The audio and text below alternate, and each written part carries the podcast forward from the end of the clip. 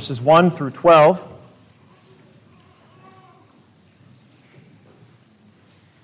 Continuing in our series in the Sermon on the Mount, and specifically in the introductory section to the Sermon on the Mount, which is called the Beatitudes, we will read verses 1 through 12 again of Matthew chapter 5.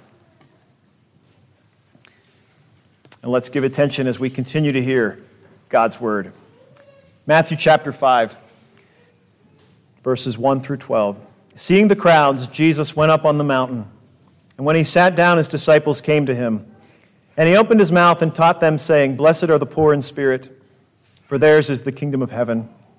Blessed are those who mourn, for they shall be comforted. Blessed are the meek, for they shall inherit the earth. Blessed are those who hunger and thirst for righteousness. Blessed are the merciful, for they shall receive mercy. Blessed are the poor, pure in heart, for they shall see God. They shall be called sons of God. Blessed are those who are persecuted for righteousness' sake, for theirs is the kingdom of heaven. Blessed are you when others revile you and persecute you and utter all kinds of evil against you falsely on my account. Rejoice and be glad, for your reward is great in heaven, for so they persecuted the prophets who were before you. The grass withers, the flower fades, but the word of our God endures forever. Amen. Please be seated. And let us seek the Lord's illumination on his word now. Let us pray. Our God, we do thank you for your word. We have stood at attention as it was read. Now we ask that we would sit with illumination as it is unpacked. We pray that your Spirit would take the things that we are going to see here today and press them deeply into our hearts that we would be changed. We ask this in Jesus' name. Amen. We'll start this morning by asking you a question. Have you ever inherited anything? Have you ever received anything by way of inheritance? Any of you have ever inherited anything? Sometimes it can be, it can be really sweet. When my, um, when my grandfather died years ago now, I inherited from him my grandmother gave to me this really old Swiss Army knife that had probably been bought in Switzerland. It was from my great grandfather. Um, some years later, not so long ago, um, a good friend of mine in 2012, a dear friend of mine, died very suddenly. And his wife gave me a number of his books. And I still have many of those books today. My copy of Mere Christianity by C.S. Lewis belonged to my friend, Don. That's very sweet. But as we're sort of hinting at already, inheritance is often tinged with sadness, is it not? Because in order to inherit something, the person who was the previous owner or possessor has to relinquish the claim. Now, sometimes that can happen because of just a major change of life circumstances. But most of the time, when you inherit something, it's because what has happened to the previous owner they have died. That's often how inheritance works. And so, like verse 4, which we looked at last week, blessed are those who mourn, this verse today, verse 5 of Matthew chapter 5, which is our sermon text for today, blessed are the meek, for they shall inherit the earth. This verse, like the one we looked at yesterday, is realistically pointing us to both the beauty and the sadness of life in a broken world. And that is a reminder to us, friends, that the Sermon on the Mount, this whole section, Matthew 5 through 7, is not some kind of airy fairy idealism, nor is it some kind of stern moralism, but it is a supernatural realism. It is an invitation to the life of heaven that begins now amidst the brokenness of life. We live in a broken world. We live in a world that has been broken and poisoned and, and ravaged by sin, human rebellion against God, selfishness toward others.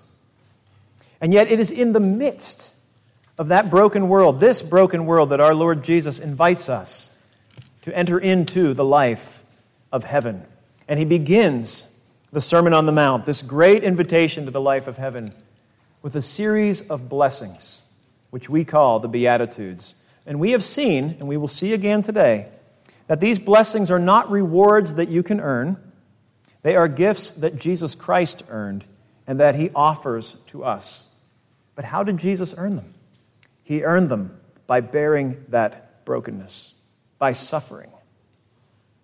And that is a reminder to us that grace, even the goodness of Jesus Christ in a broken world, grace always has jagged edges for Jesus and for us.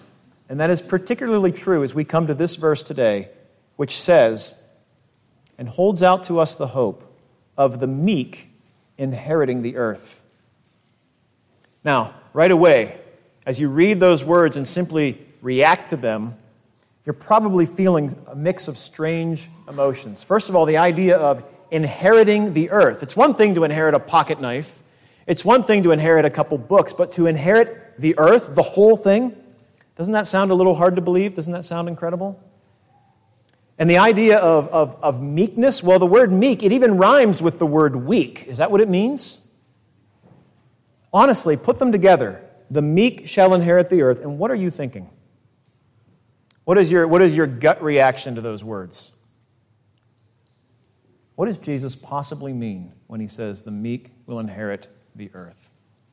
I want to suggest to you that the best way to get a grip on this verse is actually to process it backwards. And so we're going to start by talking about the final phrase inherit the earth. Now, kids, if you've got your outlines, this is where you want to kick in, right? White outlines, fill in the blank. We're going to go through this step by step so that we understand this verse and we can see how it connects to our lives, even here and even now. The first thing to see, number one, is that when Jesus talks about inheriting the earth, he is not pulling this phrase out of thin air. He is tapping into a hope that has haunted the human race since Eden, the Garden of Eden. Go back sometime and go back to Genesis chapter 1. And what does God say to, to, to Adam and Eve, to the first human beings, after He has created them? He says, Fill what? Fill the earth and subdue it. What does that tell us? It tells us that the whole earth was originally meant to be the inheritance, the heritage, the possession, the treasure of the human race. Now, what happened? Genesis chapter 3 Adam and Eve decided to try to be God for themselves. They decided to set up on their own and be the, own, the center of their own lives. They rebelled against God. And we're often familiar with the idea that those who rebel against God cannot inherit heaven, but the reality is even worse. Not only did humanity lose heaven when they rebelled against God, we lost the earth. Adam and Eve were expelled from Eden, and ever since that time, the hearts of human beings have been haunted by this deep sense of loss. And you feel it in your own experience if you're paying attention. Haven't you all ever, haven't, haven't we all at some point or another felt sort of a ripple of that deep loss in our regular experience? where something that you expected to be there, something that was part of your, your childhood or your, old, your story, something that you identified with home is gone?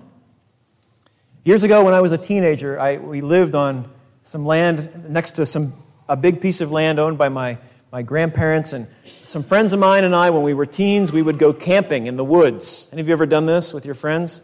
So much fun, right? And there was this place in the woods where I loved to go camping because there was this massive oak tree. Just probably about easily as big as the whole platform on which I'm standing, if not bigger. Just this massive oak tree, and I loved to camp right there.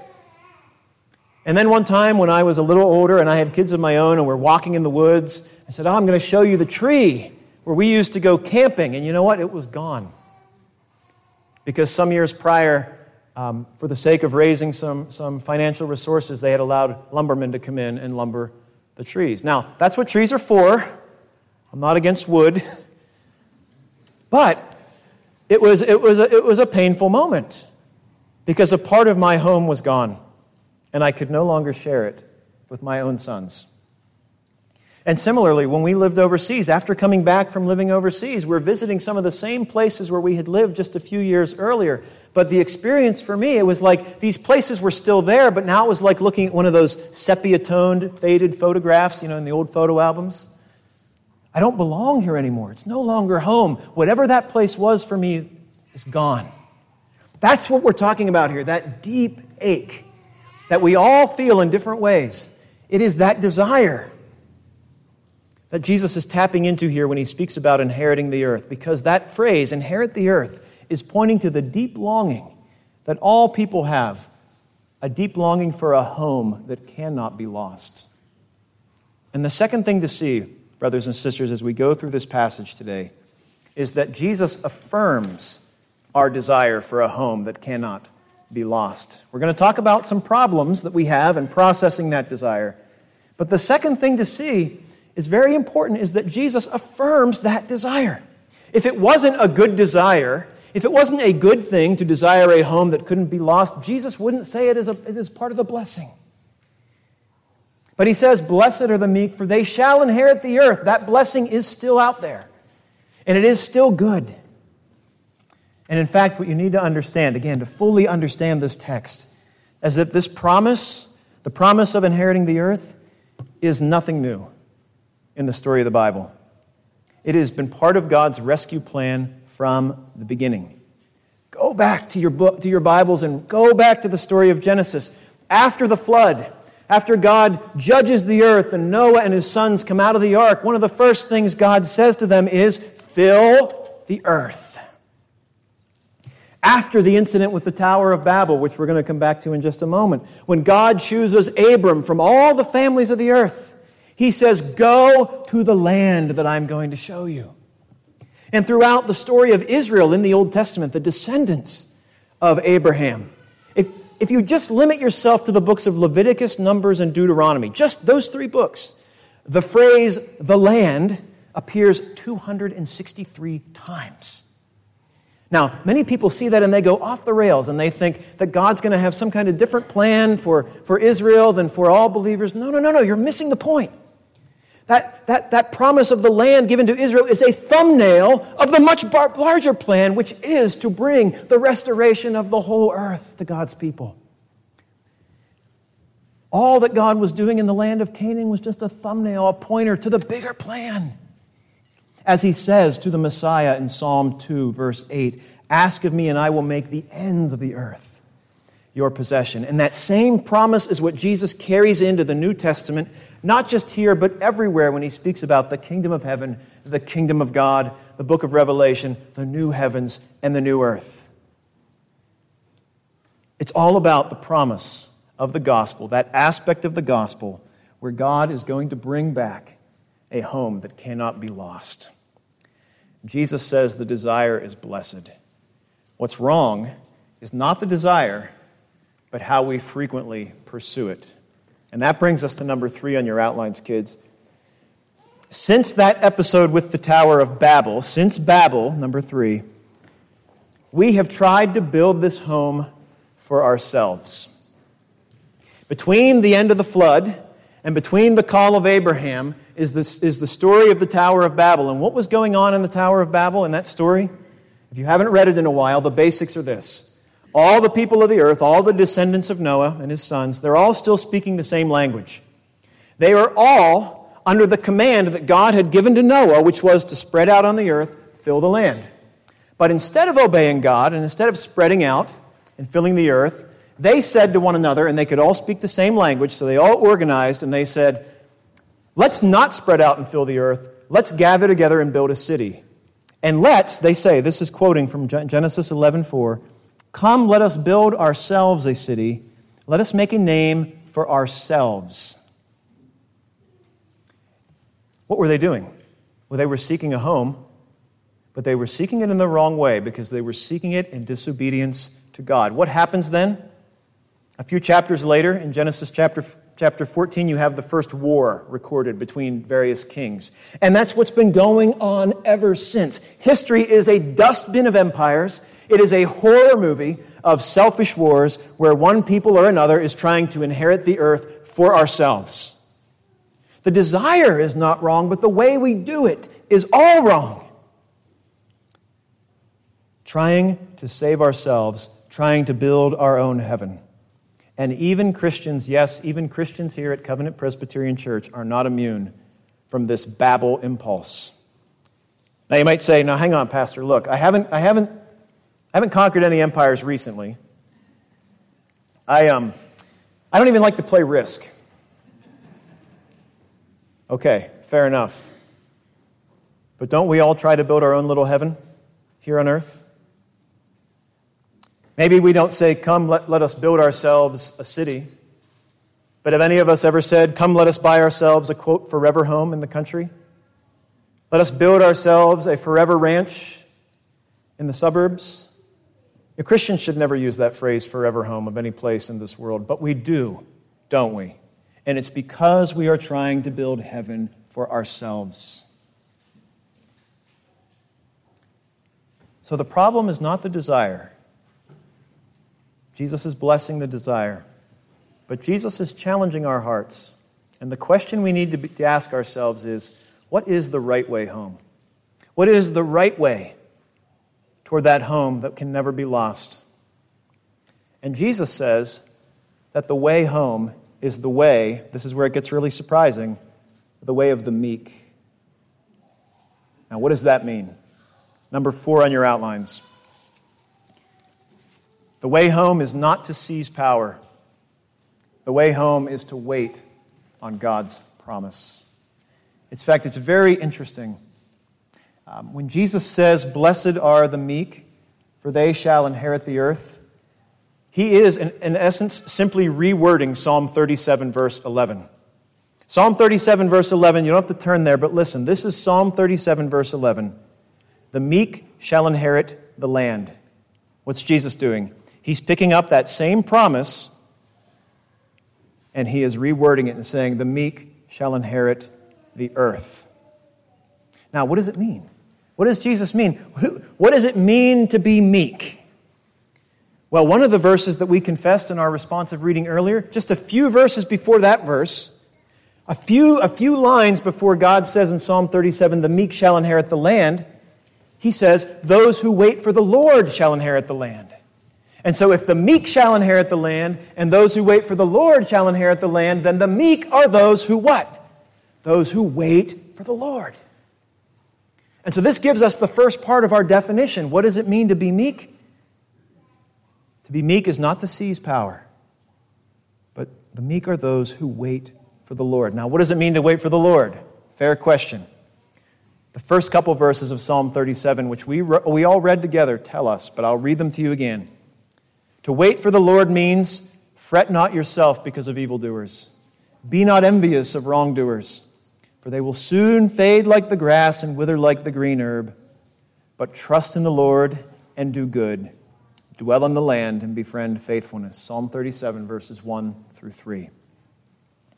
And so, as a first definition of what it means to be meek, our first indicator of what it means to be on the path toward that true home is this The meek are those who don't fret and they don't envy, but they trust God and they wait for God to fix all things. Brothers and sisters, friends, there's an immediate challenge to us here today, is there not, in these words? Are you fretting over the schemes of evildoers in this world? Are you sitting here today or were you sitting at your computer Monday through Saturday fretting about the schemes of evildoers in the world? Or maybe you're not fretting about evildoers in the world, but you really want some of the cool stuff they've got. Are you envious of the prosperity of those who fade like a leaf? Do you really wish you could build your own Babel in this world? That's the challenge. Now, with the challenge comes another question What about Christian responsibility when God gives us power? Christians are not to seize power, but what about when we are given power? We live in a society where we have the right to vote, where we have the right to organize. What should we do as believers? How can we be meek when we have actually been handed power? How should we use power in a way that is still compatible with what Jesus is saying here? Number five, the answer is the meek are those who use power only to serve, never for self salvation. And I'm not making this up because there is a person in the Bible who is described as meek and who also is powerful. And I think you know his name Jesus. That the first words that we read this morning to enter into worship Come to me, all you who labor and are heavy laden, and I will give you rest. Take my yoke upon you and learn from me, for I am the word is gentle in the ESV, but the same Greek word here. Jesus is also described as meek. He is gentle. The, the, the, word is capable of multiple translations, but it's the same word. And what that shows us, it shows us one who is rippling with power and yet still following the way home, is it not? And so it's very important then. That helps us understand. Meek does not mean weak. Was Jesus weak? You're talking about the one who faced the storm. You're talking about the one who kicked out a legion of demons. You're talking about a man who could banish disease, who could raise the dead, who could walk on water. He is not weak, and yet he is meek. Meek does not mean powerless. Meek means never using power for your own comfort. Think about this Jesus raised the dead, but he wouldn't turn stones into bread. He raised the dead to serve others. But when he himself was tempted and uncomfortable, he would not turn stones into bread. When he was surrounded in Gethsemane, he tells us he could have called in an airstrike. Now, he didn't say airstrike, there's no Greek word for airstrike. But he says in Matthew's account, he could have called in 12 legions of angels, and trust me, that's an airstrike unlike the world has ever seen. But he didn't do it because the meek don't use power for their own comfort they use it to serve others. So then, how, is, how should we as believers, as followers of Jesus, use power if it ever comes to us? The basic principle is the same. We use it to benefit others, never to build our own Babel. Should we seek justice? Yes, Micah 6, verse 8. But never revenge. Romans 12, 19 through 21. May we look to our own interests?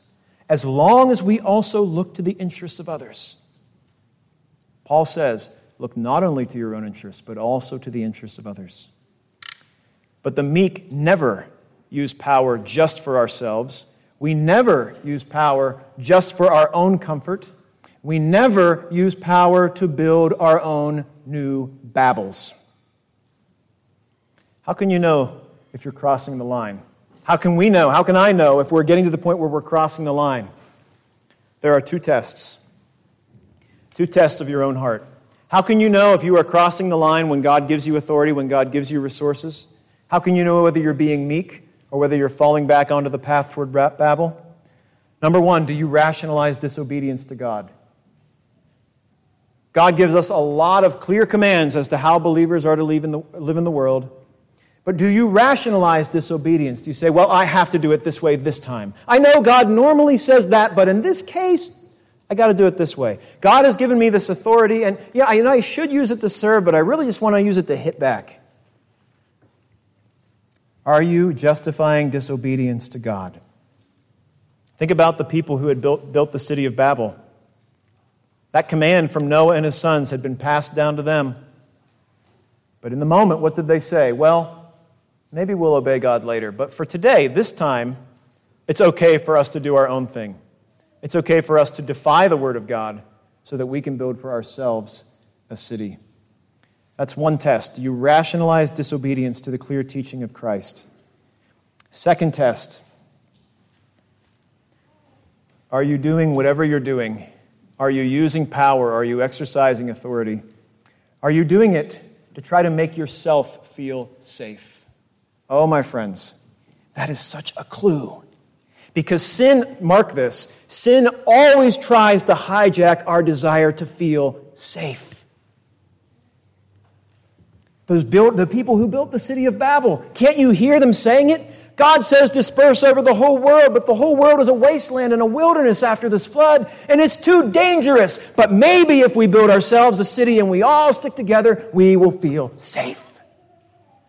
And sin still does the same thing today.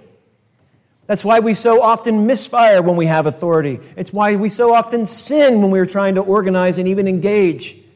It's because we are acting out of a desire to make ourselves safe rather than to serve. We are trying to build Babel rather than trying to genuinely benefit others. Sin will always try to hijack your desire to feel safe. Mark my words. But also understand why does sin often, why does it work when it tries to hijack that desire? Sin gets its power by hijacking a deeper desire. And when sin is trying to hijack your desire to feel safe, It is really tapping into that deep longing you have for a home that cannot be lost. Isn't that what the deep desire is? Why, why do we want a home that can't be lost? So that we can be at home, so that we can sit in a chair and say, Now at last I'm safe. And sin says, I know how to get that. Just got to bend a couple rules. I know how to get that, but you're going to have to take things into your own hands. Sin will hijack your desire to feel safe. It's tapping in to that desire for a home that can't be lost. So, what should you do? What should I do when we feel tempted in this way? What should we do when we find ourselves tempted to give in? What should I do when I am tempted to try to seize control or to sin in the exercise of power? When I am tempted not to serve others but to serve myself? Well, there's, there's only one way to handle this, brothers, friends, sisters. The first step is to confess to confess to God that we are not meek. Is there anybody in this room here today, sitting in the pew or standing in the pulpit, who can say, Yeah, I got this, totally meek, nailed it? Don't raise your hands. Because it ain't you and it ain't me. We need to confess that by nature and by habit we are God doubters and we are Babel builders. Confess it. And it's hard, it's hard to confess things about yourself, but isn't it, it's also really wonderful to just finally get over yourself. Confess it. Dear God, I am a doubter of your promises. Dear God, I am always trying to build my own Babel. You can say that to the Lord right now where you sit. It's good for you. You should do it. Confess. But then, secondly, look deeply into the goodness of Jesus. You really want to push this sin out of your life? you got to expel it with the goodness of the gospel. Look at Christ. Look at what he did. Look at that passage that we read first. By his death and resurrection, Philippians chapter 2 says that Christ has inherited what? The earth. God has bestowed on him a name that is above every name, and at the name of Jesus, every tongue will confess, every knee shall bow. In other words, Christ has been given the earth. The nations belong to him. How did he do it? Not by, not by grabbing the weapons of the world and fighting back, not by self assertion or self protection, not by calling in the airstrikes of Gethsemane, but through meekness. Paul says he did not grasp his position of authority as the Son of God, but he emptied himself by taking the form of a servant was born in human form and humbled himself to the point of death, even death on a cross. That's all meekness. And then Paul says, therefore, because of that, God highly exalted him. It is through the meekness of Christ that the world already has been inherited. And it is through the meekness of Christ in us, God working in us what God has worked for us, that believers in Jesus can also find the way home. Because after saying all that awesome stuff, Paul says to believers in Philippi, Work out your salvation with fear and trembling, because it's God who works in you, both to will and to do his desires. And so we're almost done. No little girls screaming today saying, Is it over yet? It's okay. I'd rather have them here saying, Is it over yet, than not being here. Praise God. We're almost done. But I want to ask you this are you tired of sin taking over by promising to keep you safe? Aren't you tired of that? Doesn't it happen too often? Sin just takes over by saying, oh, yeah, do this and you'll feel better. Do this, you'll feel safe. It never works, it always is ruinous. Are you tired of that? You want it to stop in your life? You need forgiveness for all the ways it happened yesterday or the day before? Do you want hope that it can actually start to die? Jesus meets the desire for a home that cannot be lost, and he does it in a better way. He does it through meekness. He does it for us, and he will do it for anybody who desires and asks. And so, the third step first step was to confess. I hope you all did that. Second step was to look at Christ and how he won the victory, how he won it for us, how he'll win it in us. And finally, the third step is to put your heart in the hands of Jesus. We're going to sing in just we're going to sing at the end of our time today. We're going to sing a hymn that says and ends with these words, "Here's my heart, oh take and seal it." You do that, and Jesus will make you meek. You do that, and you don't have to listen to that voice of sin that keeps saying, Do this to be safe, do this to be safe, do this to be safe. You can say, No. I don't have to keep, number six, kids, I don't have to keep grasping for a home I cannot keep. Jesus has already won for me a home I cannot lose. Amen. Let's pray. Our God, we thank you for your word. We thank you that you are going to let no promise unfulfilled. We thank you that you have not eradicated from our hearts that desire to find a, a, true home, our true home. But we thank you that you are willing to challenge the sinful impulses in our hearts that would seek that home in a self centered way. Help us to reject that Help us to embrace the better way of Christ, that it was through his meekness and his gentleness that makes us great. Help us to trust his promise, to wait on your promise. And when you give us authority, when you give us power, to use it, not to build a new Babel, but to benefit others, to serve, and not for self. Help us to preach this promise to our hearts that we don't have to grasp for a home we cannot keep because Jesus has already won for us a home that can never be lost. It's in His name we pray. Amen.